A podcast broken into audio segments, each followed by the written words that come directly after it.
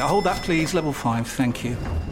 Ah, you must be one of our new interns. Yeah, hi, nice to meet you. Hi. Now, the most important thing to know is to Ertzen the Biparcel Rise plug sale. The most important thing is what? Sorry. The single most important thing is to Ertzen the Channelized Bing Bingus of the Biparcel Rise plug sale, and you'll be fine. Uh, yeah, that sounds important.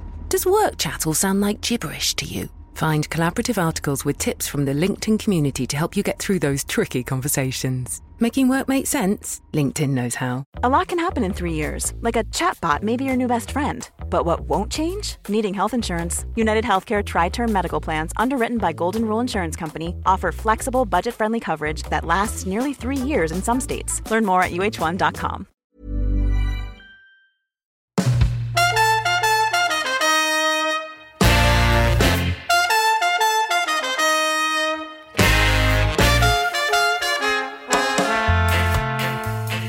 Hello and welcome to the following on podcast from Talksport. The Test series, well, it's done and dusted. England taking it 3 1, and the uh, festivities and the celebrations from the Talksport perspective certainly went on long into the night. Uh, today, well, a chance for uh, a few of the team to say their goodbyes. Matt Prior heading back to England. Goughie doing the same for a few days before he returns for the uh, ODI series. Alex Tudor uh, will be part of the Talksport team for the limited overs leg, so really looking forward to welcoming him. Uh, boy, would he have enjoyed seeing some of the fast bowling uh, that took place at the Wanderers and throughout this series. And uh, one of the exponents of some of the best and fastest bowling that we saw all tour was Mark Wood.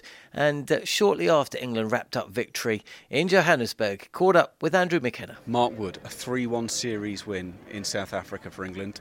How does that feel? Has it sunk in yet? Oh, absolutely over the moon. It hasn't quite sunk in, but uh, I know that it took a lot of hard work, especially the uh, last two games. Um, the, the, illness, the first game, then to come back. I wasn't playing at Cape Town, but I, I saw, obviously, on the side of the pitch how much effort the lads put in.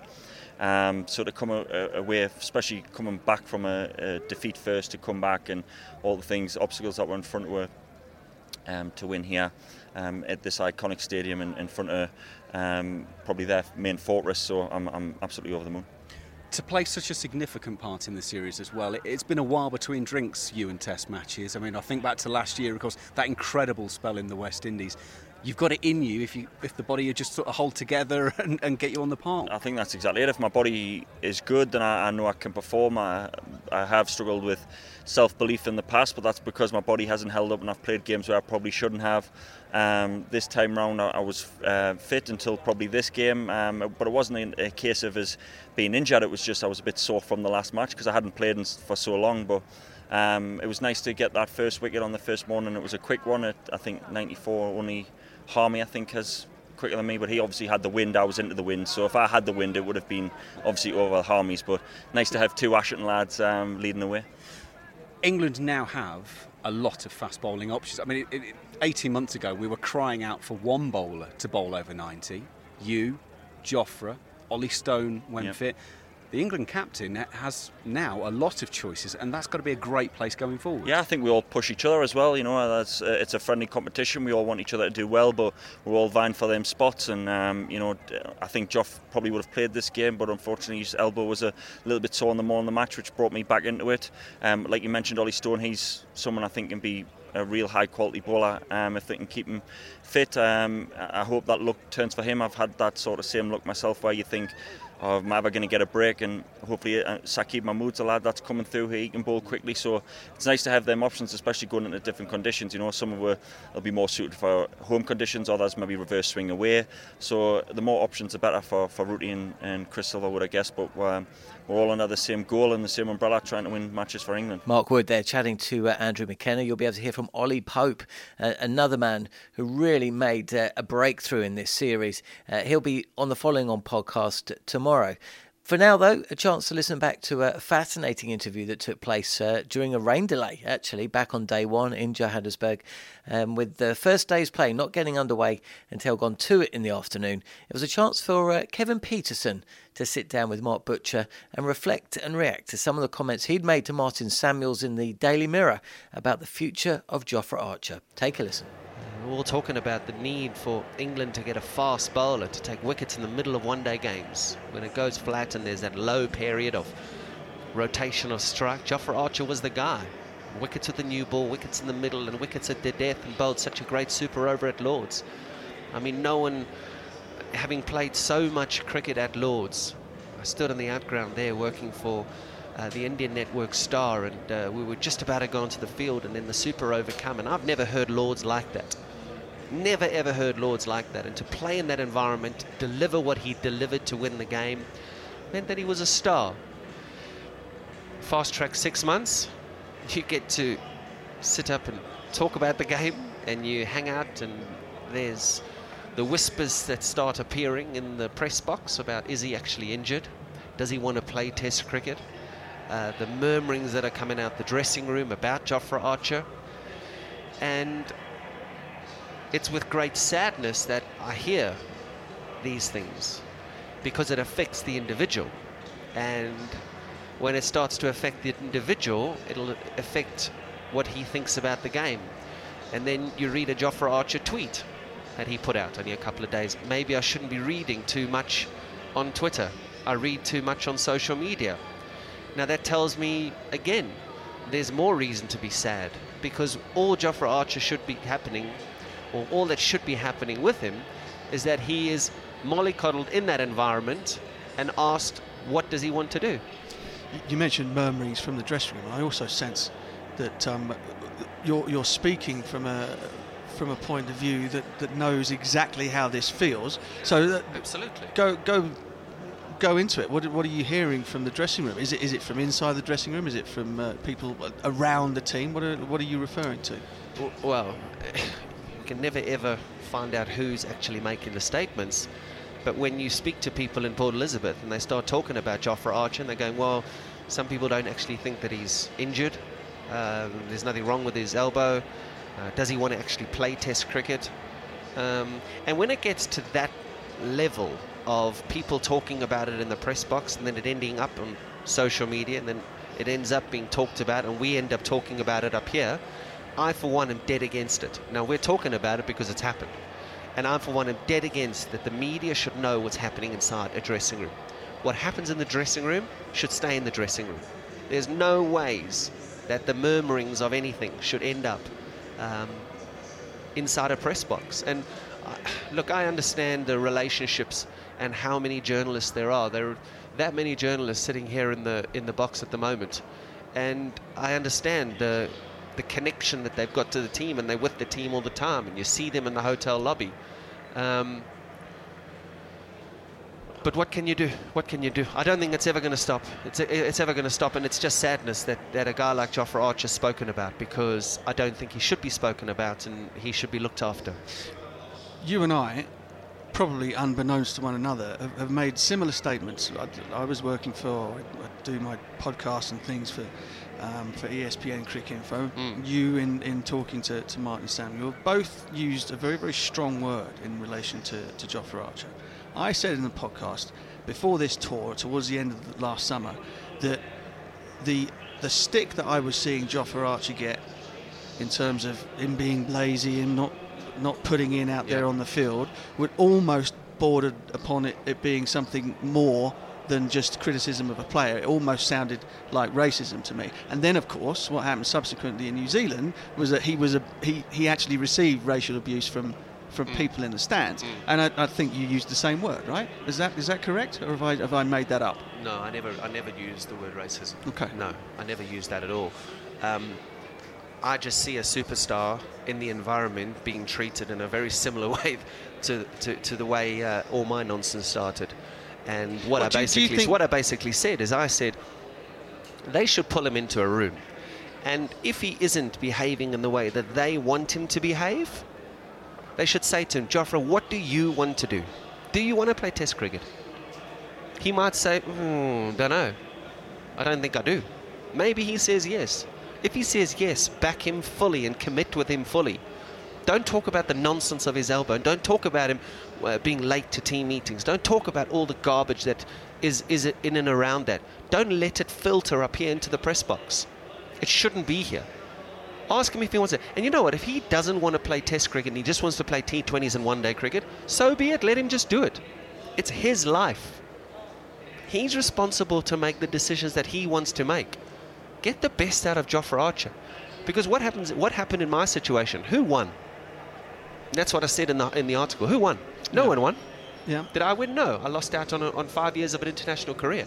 Did the ECB win? No, because they had the, one of the biggest um, public relations disasters that I think they've ever had. So who won? No one won. And they're not going to win with Archer either. Because if he decides, actually, you know what? I can't be bothered. Can't be bothered. He can go and earn a hell of a lot of money playing franchise cricket, believe me. I did it for five years. There is a lot of money out there. I mean, do you think we've, we've kind of got to that sort of stage? I mean, do you ever do you ever look back at, at was it 2014 and think to yourself, there are things, you know, yes, everybody has a responsibility to look after star players in the dressing room. Yes, sometimes, and, and I'm and I'm very very aware of this, having having played with some star players in inverted commas, that sometimes they need a little bit more leeway than everybody else. Um, but it, but did you ever do you ever look back on, on the split up of what was probably arguably England's greatest ever test team and think maybe there was some some of the responsibility for the things that went on were yours too? Absolutely, you have a look at them. But I also think that I was driven into those circumstances. And you hear Andrew Strauss on that uh, documentary that I did. He said he pushed me away. Like I was really close to Strauss, really close to Strauss.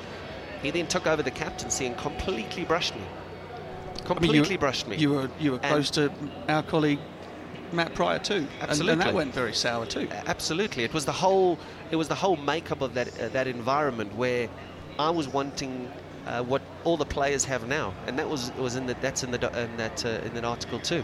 All the players now have the ability to miss games of England to go and cash in in the IPL. They go and play with the best players in the world. And I was the only person doing it. And unfortunately, when you're the only person doing it, they can sideswipe you. There's now a full array of English players. I mean, the captain of the one day team, Eoin Morgan, missed games for England two seasons ago to play in the IPL. Now, that's what I was asking for, but Strauss was dead against it. Flower wouldn't have it. Giles Clarke thought that I was uh, siding with Lalit Modi instead of the ECB's Giles Clarke. And I was like, no. I said, all the best players in the world are out there doing what they do. How important is a May test match? It's not important. How important? Isn't really not important. That they were protecting their brand, whereas now the players have the freedom of movement to have the test matches even delayed so that the players can maximize their earnings to play in the IPL. And so that caused all that friction and all that division in our dressing room. And that's just not what I want to see with this England side, and it's not what I want to see with a guy like Jofra Archer. I don't want to see division. I don't want him to tweet about stuff because it's non-cricketing stuff, and all that stuff needs to be kept inside the dressing room and sorted out inside the dressing room. The word that springs to mind then, or the, or the thing that I think you're intimating, is that jealousy can play a part within within a dressing room. But again, I'm not putting words in your mouth here. But do you do you suggest perhaps that there is an element of you know that, that this kid's rise has been so mer- mercurial that people are kind of perhaps don't as so. no, no, no, no, no. I Okay. don't. I don't think so now. This is why I asked the question. Yes, I don't think so now because all these guys are in the IPL on big dollar deals. They're all got real big dollar deals there, so they've all party to the IPL experience, and they're all party to uh, everything that's happening in international cricket now. You've got Vince playing in Australia, you've got Jason Roy playing, Tom Curran is playing. These guys are all playing in these franchise tournaments, earning good money now, real good money. So I don't think that jealousy is there of guys getting picked up and. They, look, when I was playing, Fred and I went for huge numbers, and I continued to grow those numbers and, and, and get big numbers. And then other players would put their hand up in auctions, and I was probably the only one, one or two. Me and Eoin Morgan were the only two that, that got gigs in the IPL. So when you get guys who are winning test matches for England, putting their paddles up at big numbers and not even getting bid for, then it's an issue. Then it becomes an issue.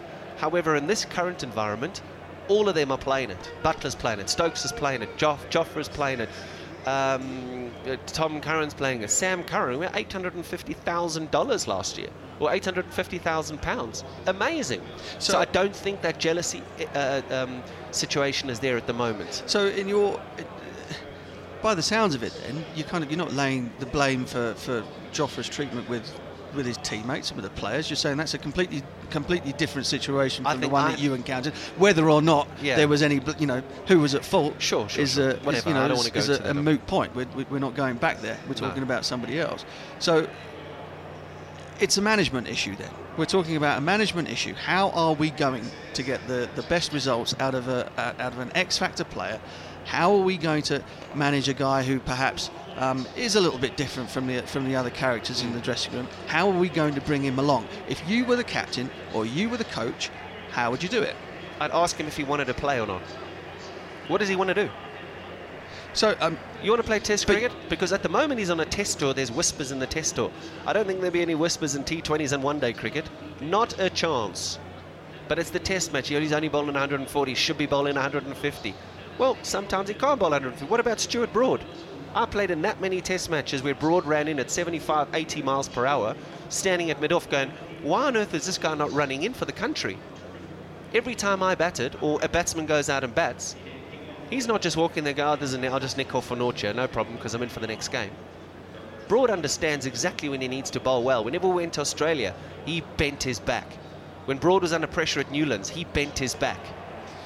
Right? I, will throw this at you, and I, again I mentioned it earlier on today. The team, the team that Stuart Broad and Jimmy Anderson were, were, were taking mountains of wickets for was a team that scored 400 every time they walked out there. You had yourself, you had Trott, you had Strauss and Cook. Um, you Mm. Bell, know, the, the, Prior. Bell Prior. Yeah. So, so these guys are putting big runs on the board, Mm. meaning that um, the bowling attack was always fresh is not quite the right word because you never you never feel fresh as a fast bowler. but you were pressure like pre- Port Elizabeth, precisely. like Port Elizabeth, okay, so what I'm saying to you is this: is that potentially, potentially, if England can put runs on the board like they did at Port Elizabeth, Mm-hmm. And Joffa is playing in the team, you will not see the big, the wild swings between 95 miles an hour and uh, you know and, and 80 miles an hour Mm. because when he has the ball in his hand the game is not being chased. You're not always under massive pressure, and Joe Root isn't just throwing him the ball and saying, "Mate, you're my you're my X factor. I need you to bowl 30 overs out of out of 60." Jofra Archer is not the guy to run in and bowl line and length. Jofra Archer is the guy to run in and bowl. If he bowls a bat, we played that series in Australia where Mitchell Johnson rolled us. Um, Michael Clarke gave him the ball at, uh, I think it was, it was either Adelaide or Melbourne. Gave him the ball, said, "Come and do the same stuff." Mitchell Johnson ran in at 140 kilometers per hour instead of 150 kilometers per hour. Michael Clarke says, "Have a break, buddy. Come back when you want to bowl properly for me." Bowled him for one over. So his job in the team is not line and length, long passages of play, bowl bowl for a session. Jofra Archer's role in the team is to bowl three overs or four overs at 150 or 155 kilometers per hour. Let Broad bowl line and length. Let Stokes bowl line and length if he wants. Let Wood bowl line and length. Jofra Archer's position in the team is not, he is the enforcer, and that's how he should be used. That's how Nortje is being used, as the enforcer. Let other guys bowl the line and length, but then you can change it around as well. You can even go to Wood and say, right, I want, I want you to enforce what Archer's been doing because Broad's going to hold it from one end, or Bess will hold it from one end.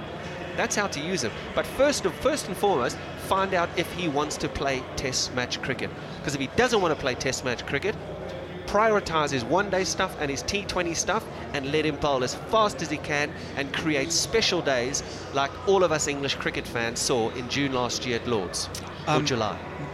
Michael Vaughan, another man who's been in the in the papers, never short of an opinion um, about the game and the way that it, it should look in the future and the way it should look now. He, he's basically said that Jofra Archer shouldn't play at all. I mean, do you do you think, from what you're saying, Shouldn't play at all in what? uh, Test match cricket? You, It depends if he wants to play. well, okay. So do you think he wants to? I don't know. I haven't spoken to him. I don't go out there and say, mate, do you want to play? Not at all. I speak to him. I was a teammate of his at um, in the Pakistan Super League. I played against him in the Big Bash. I don't go out there and say, do you want to? I'm not his captain or his coach. I'm a buddy of his. I talk about everything else other than cricket. I don't. I try my hardest not to speak to the players about cricket. I mean, on a couple of occasions, quite a few occasions, I've had to speak batting to to a few of them because they want to understand um, how I thought about the game and how they can improve, especially against playing spin, and that's absolutely fine. I don't go out there and ask me if he wants to play Test match cricket. That's not my job. My job is to call the game as I see it, to talk like we're talking now, um, and to give my perspective on the method in my madness when I approach the game. Certainly not to go and ask Jofra Archer if he wants to play Test match cricket. Nothing to do with me. Big thanks to Kevin Pietersen for being part of our test series coverage on Talksport 2. Uh, brilliant interview there. Uh, and Mark Butcher will, of course, be uh, commentating and leading proceedings when the uh, ODI series gets underway in Cape Town on the 3rd of February. That pretty much brings us to the end of today's show, but as I say, tomorrow a chance to listen to an interview with Ollie Pope, and we'll also be bringing you uh, more of uh, the lunchtime offerings from that fourth test match at the Wanderers. For now, though, please subscribe and review on Acast, iTunes, or Spotify, and you're listening to the following on podcast.